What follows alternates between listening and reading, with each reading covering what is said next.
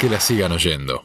En una nueva entrevista en Que la sigan oyendo, tenemos el agrado de estar comunicados con el nieto recuperado número ciento treinta. Se trata de Javier Matías de Rox Mihalchuk. ¿Cómo te va, Matías? ¿Todo bien? Te saludamos acá en Que la sigan oyendo. Hola, buenas noches. ¿Cómo estás? Muy buenas noches. Bueno, Matías, ¿cómo estarás viviendo estos días, no? Se podría tal vez trazar un paralelismo entre tu historia y la del club del cual sos hincha, de San Lorenzo. Y sí, sí, en cierta manera, porque, porque bueno, eh, volver al barrio es recuperar la identidad, y bueno, eh, obviamente que en el caso de, de los nietos, que gracias a la labor de Abuelas hemos podido restituir nuestra identidad, eh, sí, totalmente, y, y también que, que en gran medida eh, parte de, de la pérdida de, de San Lorenzo, de, de su estadio, tuvo que ver también con, con el plan de, de, de la organización del Mundial del setenta y ocho para, para mostrar la cara norte de, de la ciudad. Te cuento, Matías, que en general nosotros somos un programa eh, deportivo, pero que trata de, de pensar desde lo político. Son muchos los, los nietos recuperados que eh, han hablado de su condición o su propia relación con el fútbol como un lazo muy fuerte con, con su identidad. ¿Cómo es en tu caso o cómo fue en tu caso?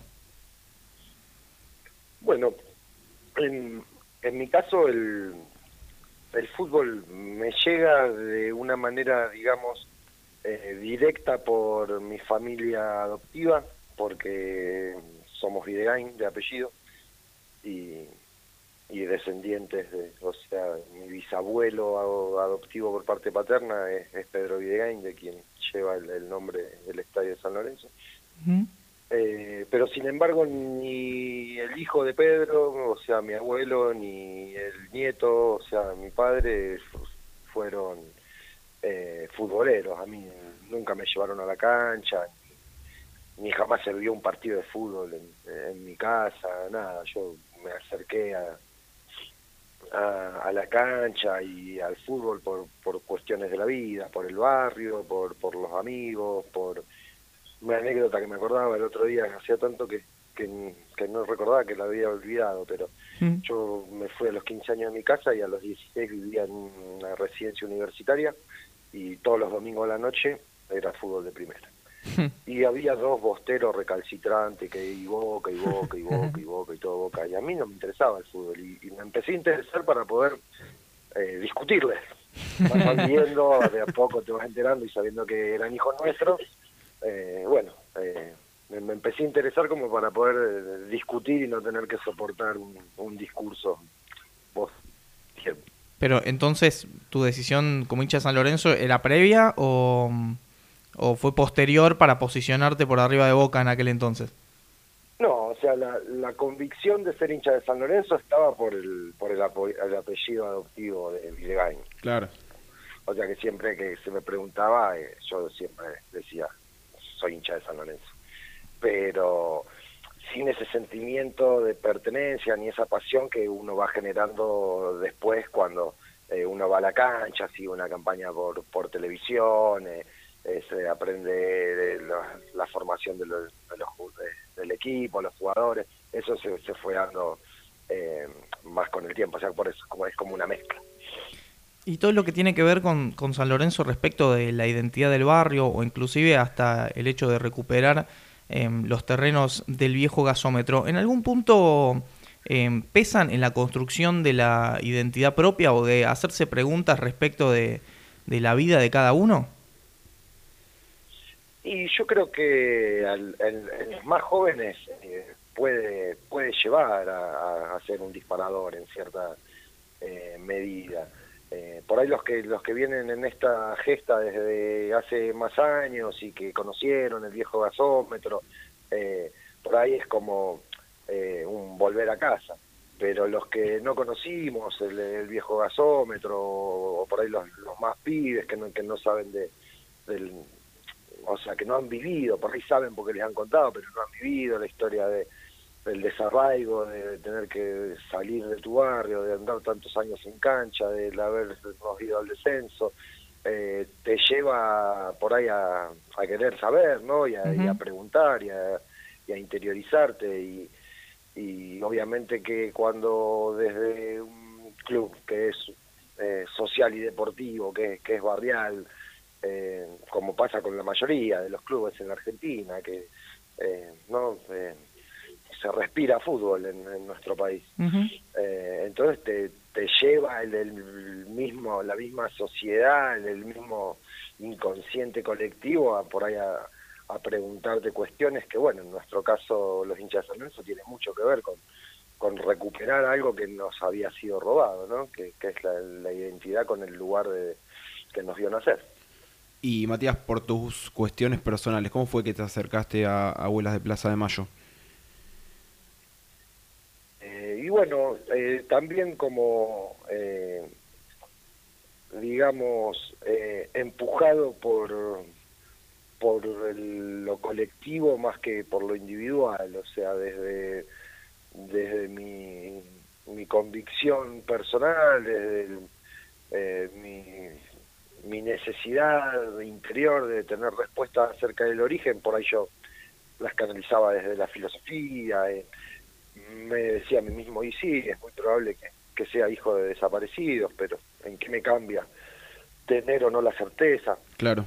Pero bueno, fueron eh, los diferentes diálogos y por ahí la, la insistencia de, de mi compañera de vida, de algunos amigos, de a través de la campaña que, que hizo Abuelas muy fuerte en esa época, eh, darme cuenta de... de que era como egoísta mi postura, porque eh, no estaba pensando en el otro, no, no estaba eh, poniéndome en el lugar de que podía estar buscándome desde hacía treinta años, en el momento que yo decidí acercarme, en el dos mil seis, eh, un hermano, un tío, una abuela, eh, y eso fue lo que me llevó a, a decidirme, a decir, eh, no, no puedo ser tan egoísta, tengo que tener un poco más de, de conciencia social.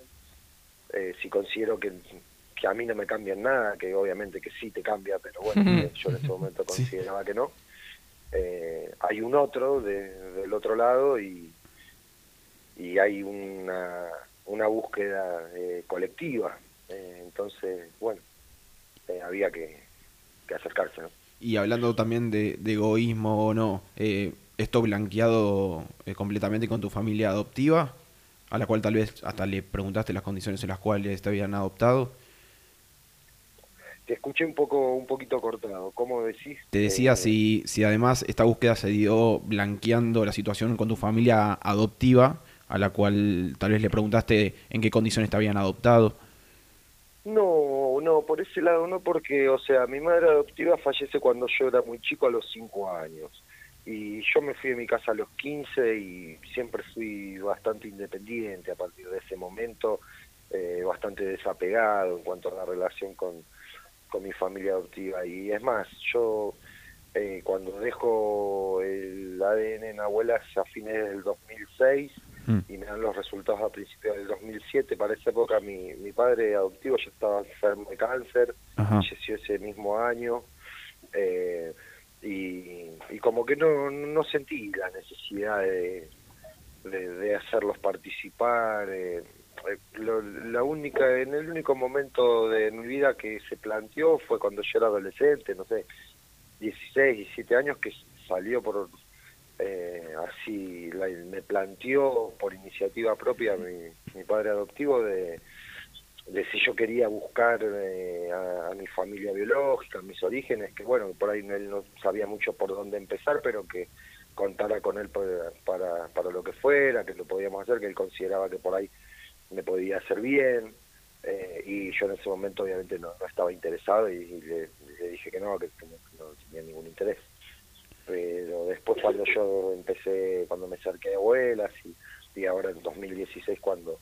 cuando me entero fehacientemente que mis padres fueron desaparecidos y me encuentro con mis tíos, eh, compartí obviamente esta, este reencuentro con mi identidad, con, con lo poco que me queda de, de mi familia adoptiva, que son mi madrina, mi padrino, la, la hermana de mi madre y el hermano de mi padre, y los primos, abuelos ya no, no tengo. Y, y bueno, fue, fue una alegría para todos, ya de alguna reunión en las que junté a, a mi familia de crianza con, con mi familia biológica, así que se dio todo con bastante eh, así eh, alegría, ¿no? O sea, no, no hubo conflicto. Y para que la gente eh, sepa, ¿cómo, cómo se da el proceso? Porque, a ver, vos decís, presentás el A D N en dos mil seis, te dan los resultados en dos mil siete y pasan una cantidad de años. Eh, ¿Qué pasa en el medio? Y bueno, esa es la parti- las particularidades de, de cada caso, ¿no? O sea, cada, cada restitución de, de cada nieto de, es, es única, ¿no? No es que hay un, un modelo, un molde que es, bueno, sí, son nietos recuperados porque te pasó esto y, y sigue esto y fue esto. O sea, cada historia mm. es, es única. Eh, el, el Banco Nacional de Datos Genéticos no está completo. Eh, hay, hay muchas eh, familias que, que no han denunciado a sus familiares desaparecidos o no han dejado eh, muestras de A D N, que ese era eh, en parte el caso eh, mío, cuando a mí en el dos mil siete me comparan con el banco genético y me dicen que, que dio negativo. Yo en ese momento no, no presté atención, pero había dado un, de coincidencia un diecisiete, un trece por ciento de coincidencia. Y que se ve que a raíz de eso es que Conadi eh, se traslada hasta San Antonio de Areco, en donde sabían que vivía eh, mi abuela paterna, y le toman una muestra de A D N, porque hasta ese entonces solo estaba la muestra por parte eh, de mi madre. Había dejado mi tío, el hermano de mi mamá, y mi abuela, pero por parte de padre no tenían nada. Claro. Entonces ahí se completa el grupo genético, y también la tecnología en esos años fue avanzando. Hay una...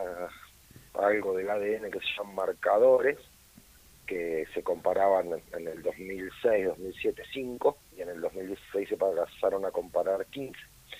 Entonces, bueno, son dos factores que tal vez sumados eh, llevan a que a que pueda darse eh, la coincidencia que en aquel momento no, no se había logrado. Usaste la palabra restitución y, bueno, que también estuvo dando vueltas muchísimo con, con el caso de la vuelta de San Lorenzo a Boedo.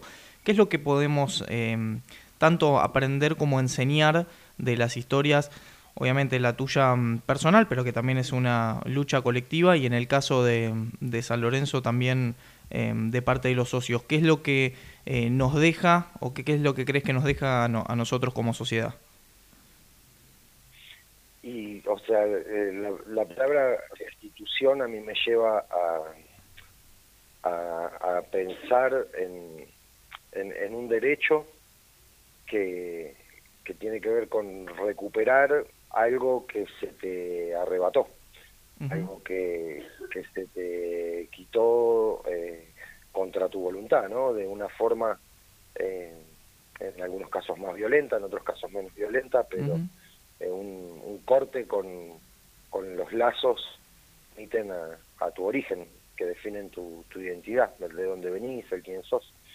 Entonces, eh, la restitución de, de la identidad, el, el recuperar, en, en el caso eh, nuestro, de, de los nietos, eh, tus nombres, tu, tus apellidos, el saber eh, tu ascendencia genética, quiénes fueron tus padres, y bueno, en el caso de San Lorenzo, volver al barrio, poder volver a ser Eh, la cancha en, en el lugar donde donde nació, eh, es, es ese derecho a, a ser quien sos, que en cierto modo por diferentes circunstancias te lo quisieron eh, borrar, ¿no? te, lo, te lo quisieron arrebatar.